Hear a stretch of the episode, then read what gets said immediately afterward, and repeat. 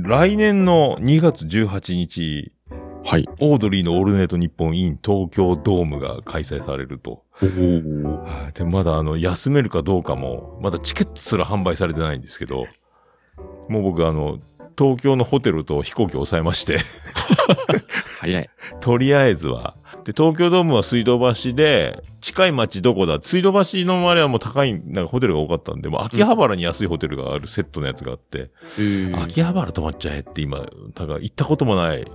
まあ秋葉原駅からどこ何分かわからんけど、とりあえずそれで抑えまして、はい、土日、土日曜日の、だから夕方、帰りの飛行機があるから5時半ぐらいまでにもう電車に乗らないと空港に行って帰ってこれないみたいな。だからイベントが何時に終わるかも知らないのにまだ。一か八か、もう、本当にあの、そうそうもう新幹線よりも飛行機の方が粘れるっていう、あの、東京の滞在時間が、っていうのがあったんで、宇部空港まで自転車で行って、すぐそこなんで。